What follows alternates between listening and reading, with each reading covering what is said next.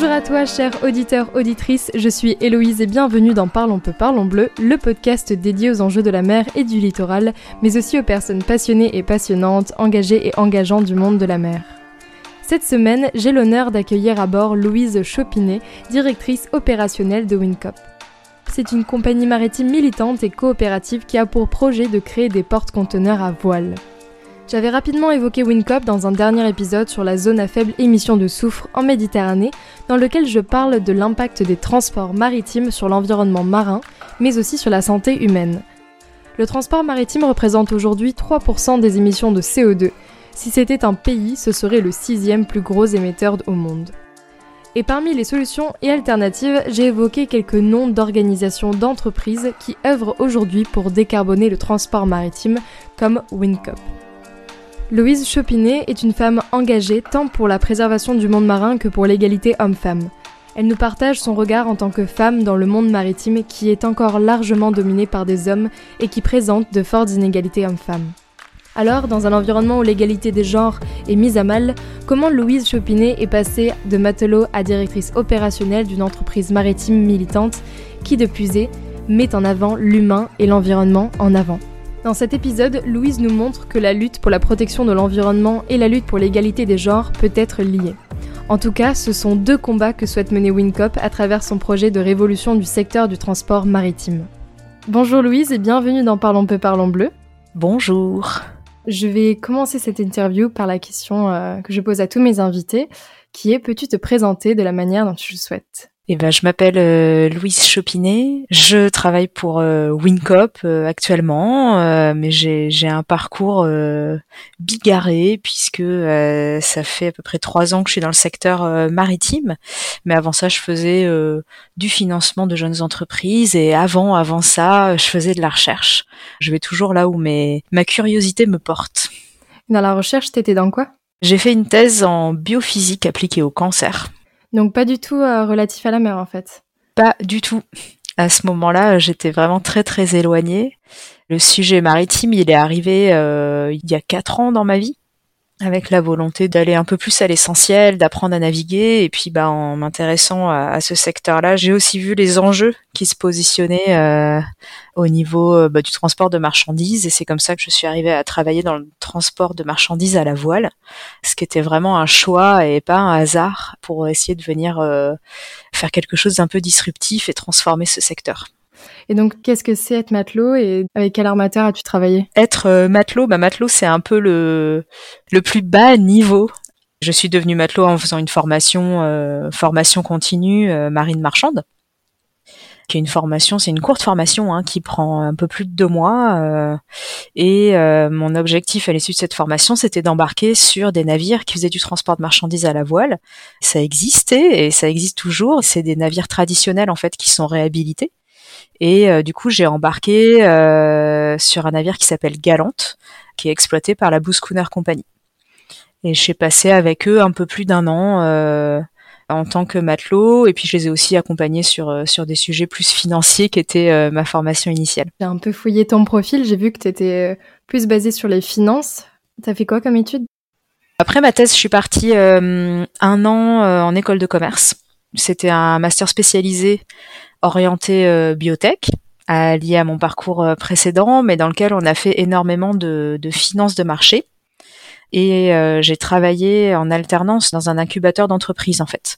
À cette occasion-là, ce qui m'a amené à m'intéresser vraiment aux problématiques de financement d'entreprises en création et en particulier d'entreprises innovantes, donc sur des secteurs disruptifs. À nouveau, hein, je réutilise ce mot, mais voilà, pas sur des secteurs traditionnels.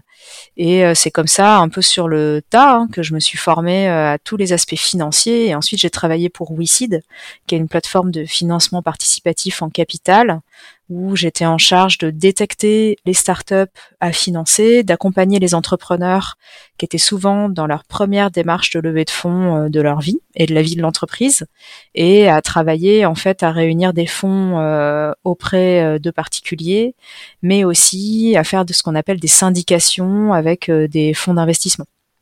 Donc j'ai travaillé pendant quatre ans chez WeSeed et je me suis forgé une, expertise en fait sur ces sujets. Et pour revenir euh, du coup à tes missions de matelot, qu'est-ce que tu faisais à bord? Je pense que j'ai eu une expérience de matelot qui est à part entière parce que être matelot sur un vieux gréement qui fait 35 mètres avec un petit équipage ou être matelot sur un porte-conteneur de 20 000 unités, je pense que c'est très différent puisque euh, en fait sur un vieux gréement, euh, là il y avait une partie d'équipage professionnel mais aussi des stagiaires à bord. Euh, moi j'étais un peu entre deux parce que je venais valider mes temps de mer. Après avoir obtenu son diplôme en fait de matelot, il faut le valider par six mois de mer. Et donc sur ces navires-là, en fait, on peut être amené à faire beaucoup de choses, quasiment tout du ménage euh, jusqu'à l'entretien machine, euh, à tenir la barre, euh, faire de la carto, voilà. On peut vraiment être amené à, tout faire. Et après, en fait, ce qui se passe, c'est que au bout de six mois ou au bout d'un an, bah, on sait faire de plus en plus de choses. Il y a une grosse partie qui est quand même liée à l'entretien des navires donc que ce soit entretien euh, matériel, euh, pont, là c'était un navire acier, donc euh, pas mal de choses liées à la rouille, mais aussi entretien du gréement. et puis après il y a toute la partie plus navigation propre sur laquelle voilà on, on, travaille aussi et on apprend. donc c'est très très varié. Et en tant que femme, parce que bon, le milieu maritime est, un monde très masculin, comment tu as vécu les choses? Est-ce que tu as vécu une vraie différence en termes de traitement, en termes de juste de dialogue, de mission, de tâches? Il est certain que le milieu maritime euh, est très très marqué par une présence quasi exclusivement masculine. C'est toujours le cas. En fait, il y a très peu de femmes qui sont formées. Il faudrait avoir euh, une mixité totale. C'est quasiment impossible par rapport au fait qu'il y ait peu de femmes formées. Ça devient de plus en plus réel. Ça ne devrait pas venir euh, impacter les relations de travail ou d'éventuelles différences qui pourraient être appliquées sur les bateaux. Dans mon cas, sur ce navire-là, on avait un équipage vraiment très très mixte. On a même eu des moments où on était plus de femmes que d'hommes. Là-dessus, euh, pas de, de problématique de représentation. Est-ce que tu considères que c'est toujours un monde marqué par la présence masculine? Est-ce que tu vois qu'il y a une ouverture aujourd'hui? Ces derniers mois et ces dernières années, il y a eu pas mal de sujets autour de problématiques euh, d'agression et d'abus euh, pratiqués sur des femmes, euh, sur des navires professionnels au commerce. on va dire qu'il y a des choses qui commencent à sortir. Après, je pense qu'il y a un travail qui va prendre énormément de temps, puisque là, on vient toucher à des aspects liés à de la tradition, de la culture. Euh, le changement va pas se passer directement sur les bateaux, bien sûr, euh, il peut se passer là, mais il faut commencer par attaquer par euh, la formation, en fait. Et donc là, il y a eu, il y a eu quelques actions qui ont été menées, mais on voit pas de volonté réel de la part euh, des institutions qui forment les marins aujourd'hui, d'amener d'un point de vue éducation, perception, environnement, culture, une attention particulière à la place des femmes dans le secteur. Donc euh, j'espère que ça va évoluer dans les années à venir. Je pense qu'au niveau sociétal, on a quand même une évolution qui est en train de se mettre en place et que inévitablement, à un moment donné, tout le monde va devoir euh, se mettre au diapason. Mais c'est vrai que le secteur maritime reste un secteur où euh, il y a peut-être plus d'efforts à faire qu'ailleurs, puisqu'en plus, la particularité qu'on a dans ce secteur, c'est qu'on recrée quand même des micro-sociétés sur les bateaux qui sont très isolés dès qu'ils sont en mer et où donc euh, il y a un peu d'autres règles qui peuvent arriver euh, à se mettre en place. c'est donc un, sujet vraiment euh, important à prendre en compte, mais qui à mon avis va mettre du temps parce qu'on demande un, changement très profond. Pour toi, ça serait quoi les, les, solutions, les choses à mettre en place pour justement réguler ça? Est-ce que ça serait par la formation, comme tu l'as dit, ou par la réglementation même à l'échelle nationale? Ah, bah les, ouais, les deux seraient très très intéressants. Mais en termes de réglementation, c'est assez complexe puisqu'on vient plus toucher à des aspects de comportement, d'attitude, d'habitude à faire changer, qui vont pas pouvoir être permises par une réglementation. Aujourd'hui, la réglementation, c'est écrit quelque part et il faut quelqu'un qui applique cette réglementation. Donc c'est là pour moi que tout l'enjeu de l'éducation arrive puisque ce sont euh, des capitaines, euh, des lieutenants euh, qui font les règles, qui appliquent les règles à bord des navires. C'est ces personnes-là qui doivent être en mesure d'avoir le savoir, l'ouverture et la capacité de réagir pour pouvoir voilà, diffuser les bonnes pratiques. Et donc pour moi, ça se passe vraiment au niveau de la formation. Et certes, ça se passe dans la formation initiale, donc euh, sur euh, des personnes qui ont entre 18 et 22 ans, mais ça doit aussi se passer pour moi en continu parce que la société évolue tout le temps et sur ces sujets-là, je pense qu'on a besoin de venir se secouer un peu régulièrement, même en tant que femme. Hein. Euh, même en tant que femme, pour euh, avoir le bon spectre d'analyse. Et donc il faut régulièrement, je pense, être alimenté avec euh, les bonnes notions. Et du coup, pourquoi tu as rejoint WinCup parce que WinCup, c'est une coopérative engagée. Est-ce que la place de la femme, est-ce que l'égalité homme-femme, du coup, a un poids dedans? Bien sûr, en fait. WinCop, en tant que compagnie maritime militante, ce mot militant vient s'appliquer sur ces sujets-là il vient sur l'environnement. On parlera sûrement des autres aspects environnementaux, financiers, mais social. Et dans le social, il y a évidemment une grande part qui a trait à ça, à une égalité de traitement homme-femme, à une représentation euh, équitable, euh, voilà, euh, des deux genres. Et donc, il y a un travail de fond que je réalise, en effet, sur ces sujets-là la place de la femme et la prévention, en fait, la prévention de tout ce qui est violence sexuelle et sexiste. L'objectif sur WinCop, c'est de, créer un environnement sain et sécurisant pour tous les genres, en fait. Donc ça fait partie des, sujets au sein de WinCop. Après, j'ai pas rejoint WinCop pour ça au départ, même si moi c'est des, sujets que je, je porte tout le temps. WinCop, je les rejoins pour les aspects euh, coopératifs, euh, donc euh, qui traitent un peu des mêmes sujets, parce que la, le coopératif dans le milieu maritime ou dans le milieu financier, c'est venir replacer un peu quelque chose de beaucoup plus plat, moins hiérarchisé, plus horizontal, qui permette de la prise de décision, de la redistribution de richesses, qui soit beaucoup plus équitable. Donc on, finalement, dans, c'est le même sujet mais juste appliqué à différentes situations. Dans WITCOP, il y a la partie euh, militante coopérative, l'humain, le social, et il y a aussi du coup euh, l'environnement. Pour revenir à, l'aspect environnement, peut-être que tu peux nous présenter ce que c'est euh, WinCop.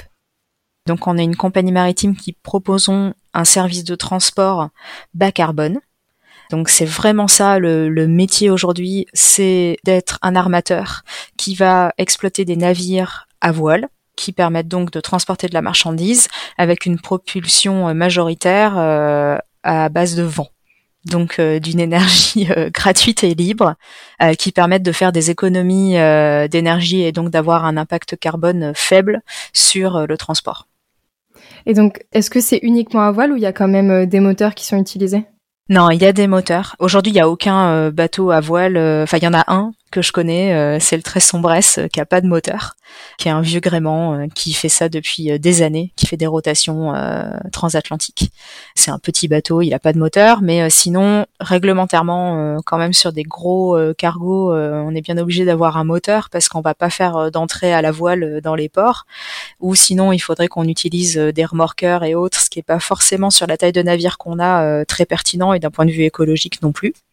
Donc on a un moteur à bord bien sûr. Donc pour tout ce qui est relatif entrée-sortie de port, mais aussi parce que le positionnement de WinCop, c'est pas non plus d'être dans une hyper radicalité, c'est de pouvoir quand même garantir à nos clients une durée de transport, donc un ETA, puisqu'aujourd'hui il y a un sujet majeur quand on parle de transport à la voile, c'est le temps en fait. C'est le temps que prend un transport à la voile bas carbone versus un transport euh, classique euh, sur un porte-conteneur, euh, dans le cas de WinCop, parce qu'on développe un porte-conteneur, je parle de ça, sur un porte-conteneur standard à moteur. Et donc nos clients ont besoin de réassurance pour faire leur transition. On s'inscrit complètement là-dedans avec un appui moteur qui ne sera jamais le même selon euh, le moment où on part, etc. et les conditions météo. Mais en tout cas, un appui moteur qui est là euh, pour nous permettre de garantir cette durée de transport. La première ligne qu'on développe, c'est une ligne depuis la France vers Madagascar, donc une ligne nord-sud où on va passer l'équateur. Contrairement à l'ensemble de nos autres collègues qui développent des lignes transatlantiques qui sont donc très bien vantées avec euh, voilà une météo qui permet d'être 90% euh, à la voile euh, dans le sens nord-sud. Comme on passe l'équateur, on a forcément un moment où on n'a pas de vent. Donc ça va varier sur chacun des trajets, mais le moteur est aussi là pour nous permettre de passer cette zone sans rester tanké en mer pendant des semaines et donc de pouvoir euh, permettre à nos clients de choisir notre solution avec la certitude d'avoir une durée de trajet euh, fixe. En utilisant le moteur, enfin nous sur euh, sur cette ligne, on va faire 60% d'économie d'énergie. Donc c'est quand même pas du tout négligeable et c'est vraiment lié à, ce passage à ce passage là et au passage de Suez. Dans notre cas, on passe par la Méditerranée, par Suez et la mer Rouge, donc on a aussi un moteur à ce moment-là. Et c'est un parti pris quoi de, de Wincop de, de faire ça. Et est-ce que tu penses qu'aujourd'hui le transport maritime tend vers le 100% de propulsion véhilique C'est pas du tout ce qui est en train de se passer. Les compagnies maritimes euh, étudient euh, plein d'autres solutions permettant de réduire leur impact carbone. Il faut se rendre compte qu'il y a une contrainte réglementaire hyper forte de la part de l'Organisation maritime internationale et de l'Europe pour réduire l'impact carbone du secteur maritime. Donc aujourd'hui, toutes les compagnies maritimes sont confrontées au besoin de réduire leur impact carbone ou, si elles ne le font pas, de payer une taxe carbone. Donc l'ensemble des compagnies maritimes est en train de travailler sur ces sujets. Le vent est une des solutions. Donc on a soit la possibilité, comme on le fait nous, de se dire bah on va euh, construire un navire à voile parce que dès qu'on met des voiles sur un bateau, bah, les contraintes sont très différentes. Il y a de la gîte, il y a toutes ces choses-là, et donc ça peut être difficile de faire ce qu'on appelle un refit, donc c'est-à-dire de juste installer des mâts sur euh, une coque qui n'était pas faite pour être euh, exploitée à la voile. Après, il y a des structures qui vont proposer du refit avec plutôt des systèmes de kite, mais c'est vraiment encore à laisser. Et en termes d'économie d'énergie, on reste, il reste à prouver vraiment qu'est-ce qui peut être fait avec ça. Il y a les rotors Flettner qui sont utilisés aussi. Donc ça, c'est lié euh, au vent. Et c'est des solutions qui permettent plus ou moins d'économie d'énergie, sachant que dans tous les cas, la première solution pour réduire son impact carbone et sa consommation énergétique, c'est de réduire sa vitesse.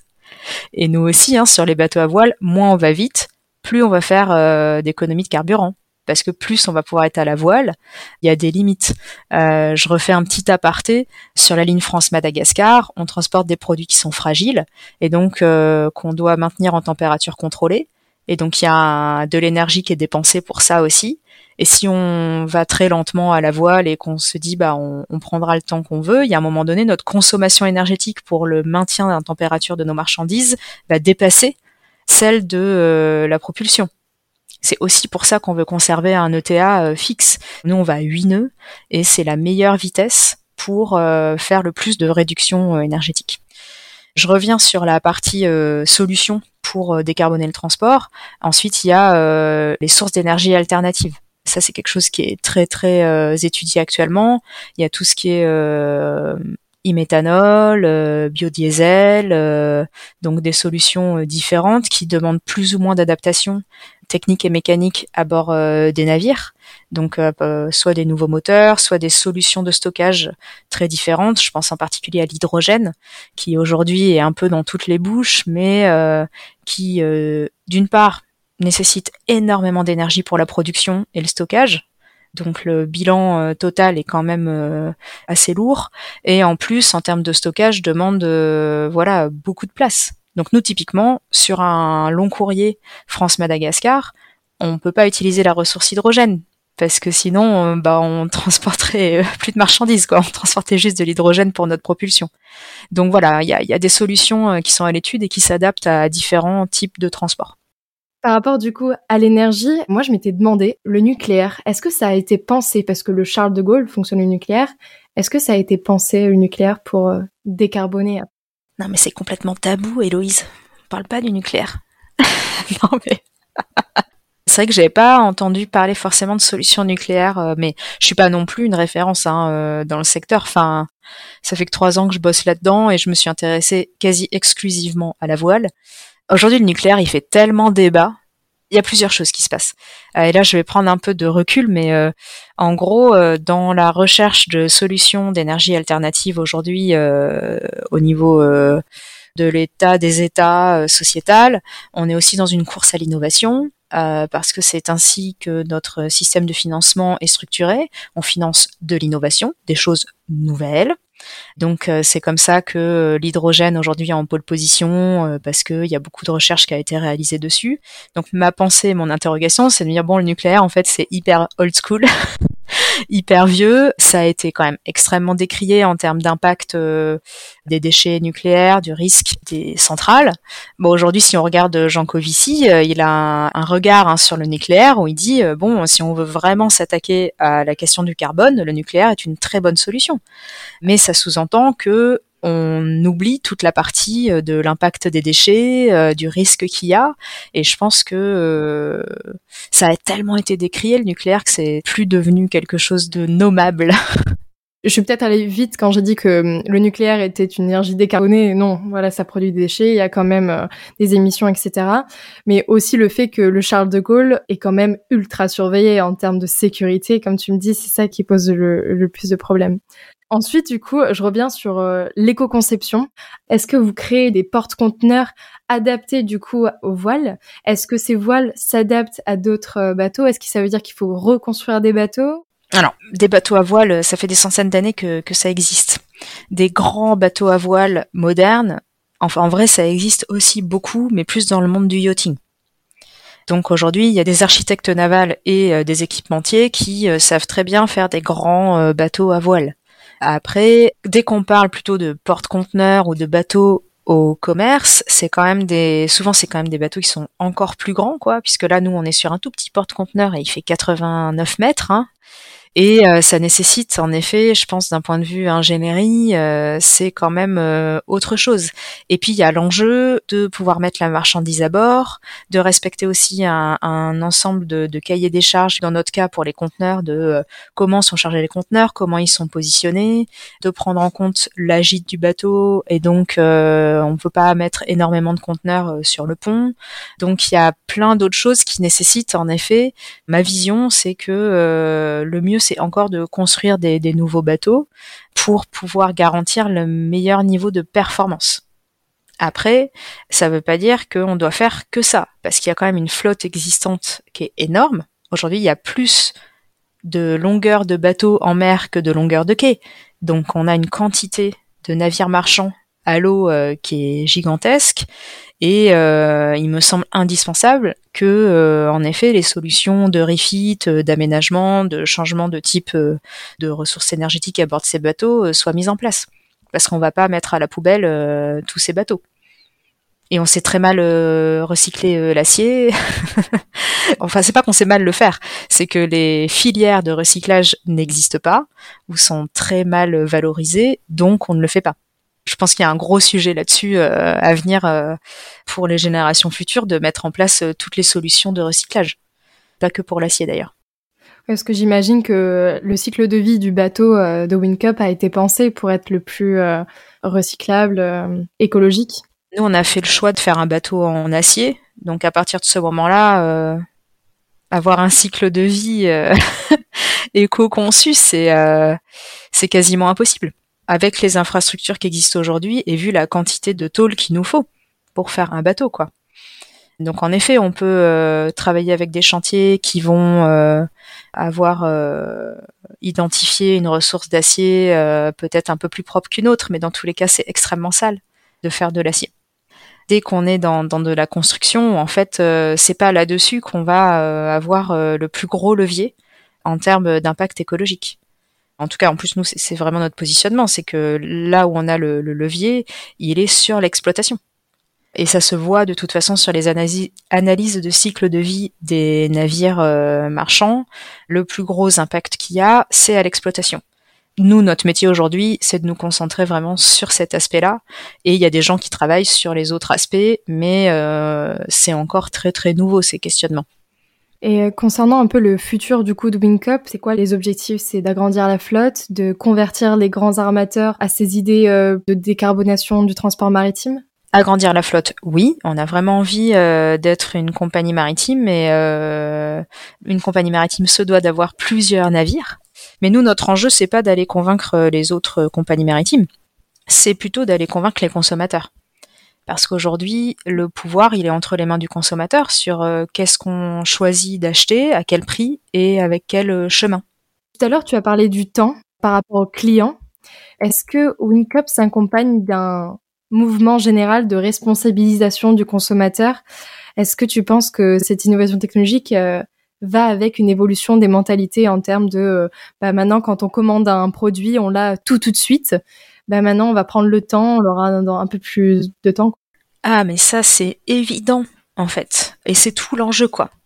C'est tout l'enjeu de faire en sorte que nous en tant que consommateurs, dans nos pratiques, on arrive à faire le choix des produits et dont la façon dont ils sont faits, transportés, acheminés, euh, qui est le moins d'impact possible. Et tant que on achètera euh, des choses qui sont faites euh, à 8000 km de chez nous, euh, transportées en avion, parce qu'on a envie d'avoir la chose tout de suite et qu'en plus elle est pas pérenne, on continuera à alimenter un système qui est extrêmement néfaste autant pour l'homme que pour l'environnement. Donc, en effet, avec le transport à la voile, le retour à la lenteur, parce que nous, on va deux fois moins vite qu'un cargo classique. Hein. Donc, en effet, on amène à repenser les schémas logistiques et c'est un peu contre-intuitif, mais ça ne veut pas forcément dire que le client final, le consommateur, va avoir une différence dans l'accessibilité à son produit. Puisque on va plutôt amener les importateurs et les exportateurs à revoir leur schéma logistique, avec peut-être un peu plus d'anticipation, de stockage et ces choses-là. Mais ça, ça ne sous-entend pas forcément une moindre disponibilité des produits au niveau terminal chez le client. Donc oui, bien sûr, il faut que le consommateur fasse le choix du bon produit. Dans certains cas, il faut qu'il soit prêt à attendre plus, mais finalement, c'est pas forcément lui qui va attendre plus, c'est plus l'importateur, l'exportateur ou le revendeur, euh, voilà. Et c'est plus un schéma logistique à ce niveau-là qui doit être accepté avec euh, des délais de transport plus longs, euh, mais bon, qui sont tout à fait normaux. Et peut-être que aussi, il faut qu'on accepte de se dire bah, qu'on va arrêter de manger des bananes parce qu'en fait, on pourra plus les transporter aussi rapidement. Euh, ça revient en effet à, modifier un peu notre mode de vie. Et euh, bien sûr, Wincop s'inscrit dans cette démarche-là, d'aller un peu bousculer, euh, bousculer ça, d'aller hum, informer on commence à en parler de plus en plus. Parce qu'avec le Covid, on s'est bien rendu compte de l'impact du transport maritime sur l'accessibilité de nos produits. C'est quelque chose qui devient plus connu, mais on a quand même majoritairement une méconnaissance de comment arrivent euh, les produits sur nos étagères, par quelle route euh, ils sont passés. Et donc, euh, avec Wincop et notre volonté d'avoir un sociétariat citoyen et le plus de monde possible, l'objectif c'est évidemment de faire tâche d'huile et d'avoir de plus en plus de gens qui ont connaissance, qui sont sensibles et euh, qui vont euh, en parler et faire les bons choix. Par rapport aux clients, est-ce que vous faites vos choix de produits aussi? Est-ce que euh, vous faites attention que ce soit des produits plutôt responsables, éthiques?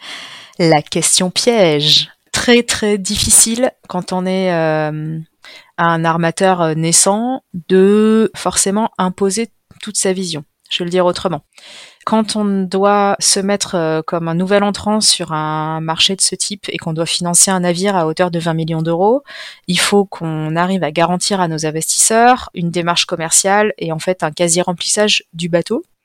Et puis en termes de modèle économique, il faut aussi que, euh, même si on est une coopérative, notre objectif c'est quand même d'être à l'équilibre, rentable et d'être un système pérenne donc de pouvoir euh, vraiment ne pas avoir de pertes financières sur notre activité. Ça sous-entend que notre navire, il doit être rempli sur l'ensemble de ses trajets, dans un sens et dans l'autre. Et c'est là que il devient difficile de pouvoir imposer de ne transporter, par exemple, que des marchandises bio. Je prends l'exemple de Madagascar, mais c'est adaptable à quasiment tous les trajets maritimes vers les Antilles, euh, vers l'Amérique du Sud. Nous, en France, on sait et on aime importer des produits de bouche principalement bio qui proviennent de destinations avec euh, un niveau d'ensoleillement très différent d'une autre. Et on a la capacité d'importer ces produits et de les payer. Par contre, dans l'autre sens, les pays desquels on importe euh, du cacao, de la cannelle, du poivre, eux, ils vont pas importer des produits provenant de France bio à haute valeur ajoutée. Dans ce cas-là, on va se concentrer directement sur les besoins de ces pays-là. Qu'est-ce qu'ils importent de chez nous? Qu'est-ce qu'ils ne font pas chez eux? Et quelle est la, nécessité de la population? Dans le cas de Madagascar, c'est flagrant. On est sur un pays avec euh, un niveau d'extrême pauvreté, et donc il est évident que ces gens-là, on va pas leur amener euh, du champagne. On va pas leur amener du champagne. Donc dans ce cas-là, en fait, nous, ce qu'on a identifié, c'est pour, euh, je prends l'exemple de Madagascar, en fait, on va leur amener la diaspora malgache en France exporte énormément de choses vers Madagascar et ben là on va être sur bah, ce que les malgaches envoient chez eux donc euh, c'est ce qu'on appelle des effets et objets personnels évidemment ça va pas être du bio ensuite il y a la verrerie par exemple Madagascar n'a pas de verrier actuellement et donc on va être amené enfin il y a des entreprises qui importent leurs bocaux pour mettre en bocaux des fruits et légumes à Madagascar bio qui repartent en France après donc on va se concentrer là-dessus aussi. C'est là que, oui, bien sûr, Wincop adorerait ne transporter que de la marchandise bio. Ce serait très cohérent d'un point de vue environnemental. Par contre, euh, d'un point de vue sociétal et pérennisation du modèle, si on veut que Wincop soit toujours là dans 10 ans, il faut aussi être assez rationnel, en tout cas pour le démarrage, et euh, accepter euh, voilà, d'élargir un peu nos horizons et de répondre surtout aux besoins des territoires sur lesquels on se rend. Par contre, le gros chantier 2023, c'est de mettre en place des chartes, et en particulier une charte vis-à-vis de nos clients. Parce que si on, ne peut pas en effet euh, garantir que du bio, en tout cas, on a le souhait de ne travailler qu'avec des entreprises respectueuses euh, quand même de l'homme, à minima, et puis euh, qui est quand même des implications environnementales fortes. Voilà, ça c'est l'objet pour 2023 d'aboutir à cette charte. Par rapport du coup à la réglementation, tout à l'heure, tu as dit que elle était euh, plutôt stricte à l'échelle européenne. Mes questions sont plutôt est-ce qu'elles sont strictes aussi à l'échelle internationale? En termes de solutions, tu as parlé du coup de la réduction de la vitesse des bateaux, de la voile. Quand je vois par exemple les gros armateurs du style euh, CMA-CGM, qu'est-ce qu'ils font eux pour réduire euh, leur empreinte carbone? Alors, je suis vraiment pas la pro de la réglementation. On a des gens euh, au sein de Wincop et de Zephyr Boré qui sont euh, beaucoup plus calés que moi. Mais les réglementations, euh, aujourd'hui, elles sont surtout drivées par l'OMI. Donc l'OMI, c'est l'Organisation maritime internationale. Donc ça concerne bien les mers internationales. Hein. Et donc elles sont autour, il y a deux gros sujets. Il y a l'émission de soufre par les navires, donc avec les zones CK 2025, c'est étendu à la Méditerranée, 2030 au niveau du monde entier. Tout ce qui est carbone à l'international, on est sur euh, la limitation euh, de la capacité énergétique de la flotte, sur les porte-conteneurs, sur euh, l'utilisation d'un index d'intensité carbone qui permettent de mesurer ce que font les navires et des seuils. Et au-delà de ces seuils, les compagnies maritimes sont obligées de payer une taxe carbone. Il y a vraiment ces enjeux-là et euh, ce qui est recherché, euh, c'est euh, d'atteindre moins 70% d'émissions carbone en 2050 sur la flotte internationale. Donc on est quand même sur des objectifs qui sont forts, qui sont pas si loin, avec des méthodes qui devraient permettre de réduire tout ça. Et si on s'intéresse aux, armateurs déjà bien implantés, ben en fait ils regardent un peu tout. Hein. Euh, ils regardent un peu tout ce qui se fait. Ils ont des programmes de recherche euh, qui vont utiliser euh, les solutions alternatives dont j'ai parlé. Ils ont des programmes de construction de navires qui vont tourner au e-méthanol. voilà, ils sont un peu sur tous les sujets. Sauf peut-être de manière vraiment très concrète sur le transport à la voile. Parce que le transport à la voile aujourd'hui a pris un tournant et surtout en France, c'est ça qui est très intéressant, c'est qu'au niveau international, la France est quand même top one euh, sur le sujet, euh, quasi uniquement d'ailleurs sur le sujet depuis 2015 euh, quoi. On a des gens et puis très rapidement des entreprises qui se sont concentrés uniquement là-dessus, dont Zephyr et Boré et puis d'autres acteurs. Hein. On est on est 4-5 aujourd'hui en France et euh, là, ça a pris une autre tournure, c'est que c'est des compagnies maritimes qui se sont créées avec uniquement la volonté d'exploiter le vent. Elles ont créé un marché et elles se sont positionnées dessus, quoi. Est-ce que tu dirais que c'est un effet de mode qui vient de la réglementation ou juste écologique en fait de pouvoir faire un effort? Alors le transport à la voile, c'est pas un effet de mode et c'est pas lié à la réglementation parce que les gens, les toutes premières entreprises qui se sont positionnées euh, là-dessus, c'était bien avant qu'il y ait de la réglementation. Hein. C'était pas pour euh, saisir une opportunité en fait, pas du tout.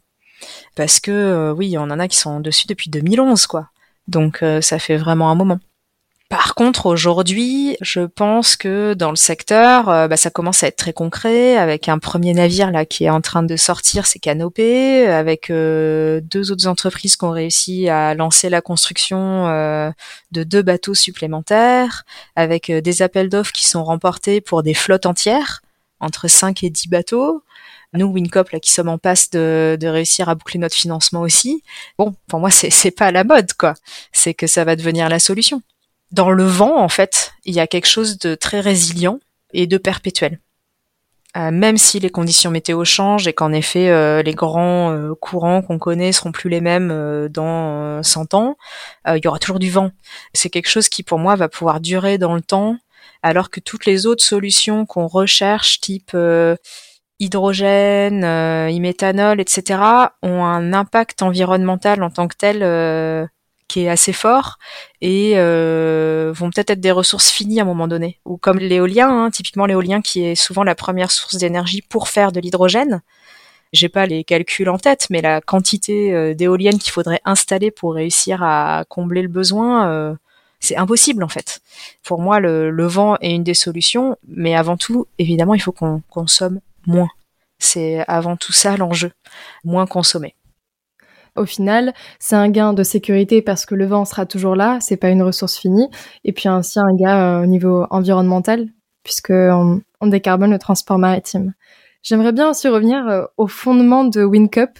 Comment l'entreprise elle s'est créée et par qui? Alors WinCop, c'est trois structures euh, qui se sont réunies. Chronologiquement, en fait, c'est euh, Niels Joyeux de Zéphyr et Boré et Julien Noé d'Enercop. Enercop, c'est euh, le fournisseur d'électricité renouvelable en France, qui se sont rencontrés, mais il y a plusieurs années, hein, je crois que c'était 2017 ou 2018. Et Julien, en fait, Noé porte le modèle coopératif en France à travers aussi le mouvement des licornes avec deux eaux en pied de nez aux, licornes du numérique et aux startups euh, avec des croissances à huit chiffres là. Et donc, il est apparu assez clairement que le secteur maritime était un enjeu de société très fort, vraiment un point dur en fait, un point pivot, et que euh, il était important de mettre en place une compagnie maritime coopérative avec un modèle économique résilient, euh, l'intégration des citoyens, euh, refaire en fait de ce sujet un bien commun. Et euh, il a réussi à convaincre Niels Joyeux de se lancer un peu dans, dans l'aventure et Zéphyr et Boré en fait de se lancer dans l'aventure. Et au moment où le projet avait un niveau de maturité de se dire allez on se lance, on fait une compagnie maritime coopérative, il y a Arcadie incarné par Mathieu Brunet, qui est rentré en contact avec Zéphyr Boré, qui avait la volonté de construire son propre euh, bateau pour transporter ses épices depuis Madagascar. Et en fait, euh, bon, Arcadie, une société qui est très très engagée, euh, c'est vraiment un, modèle extrêmement intéressant sur tous les aspects éthiques et écologiques. Et Julien et Niels ont convaincu Mathieu de faire monter Arcadie à bord de Wincop. Arcadie est devenu fondateur de Wincop en étant un premier client, certes pour la ligne France-Madagascar, un investisseur, mais aussi aujourd'hui euh, extrêmement partie prenante dans euh, la définition de Wincop. On arrive à, la fin du coup de notre interview. J'ai les trois questions euh, finales à te poser que je pose à tous mes invités. Alors on va commencer par la première. Aurais-tu une citation à nous partager, une citation qui t'inspire? Ouais, j'ai une citation. La peur du changement naît quand on est spectateur et pas quand on est acteur, qui est euh, tourné au masculin, mais je vais pas faire de langage inclusif euh, à l'oral. Et en fait, c'est euh, Laurent Combalbert qui dit ça. Laurent Combalbert, c'est un ancien négociateur du RAID qui aujourd'hui accompagne et fait de la formation et de l'information sur plein de sujets dans nos façons d'évoluer et d'interagir entre humains. J'ai eu la chance de croiser cette personne euh, dans ma vie professionnelle et ça avait vraiment été quelque chose de très marquant pour moi. Est-ce que tu aurais maintenant euh, une œuvre, un document, un film, une peinture à nous partager? Oui, j'ai choisi de partager euh, les petits précis de mondialisation d'Eric Orsena. C'est une série de petits livres qui traitent de l'eau, du coton et d'autres sujets et qui permettent de voyager dans le monde et de comprendre euh, l'origine euh, de ce qu'on consomme. C'est vraiment très intéressant. Et enfin, dernière question, la mer pour toi, qu'est-ce que c'est? Qu'est-ce que ça t'évoque? La mer, euh, c'est la liberté. Ça, je crois que c'est ancré pour tous les humains. Il y a cette envie de liberté qui nous fait partir en mer parce qu'on se détache de toutes nos contraintes. Et il y a ce sentiment de liberté qui est bien réel quand on est sur l'eau. Je te remercie pour ce partage et aussi euh, d'être venu sur ce podcast. Eh ben merci, merci pour l'invitation et c'est toujours un plaisir de pouvoir partager euh, sur l'ensemble de, ces sujets. On a pu vraiment aborder euh, tout ce qui, moi, me, me fait me lever le matin et puis tout ce qui fait WinCop. Merci beaucoup. Merci à toi. Et voilà, c'est la fin de cet épisode, j'espère qu'il t'a plu. Si c'est le cas, n'oublie pas de t'abonner, à liker ou à écrire un commentaire sous l'audio ou sur ma page Instagram. Ça fait toujours plaisir de voir ce qu'il vous plaît sur le podcast. En tout cas, moi j'ai passé un super moment avec Louise et je la remercie grandement pour avoir partagé sa voix et son savoir au podcast.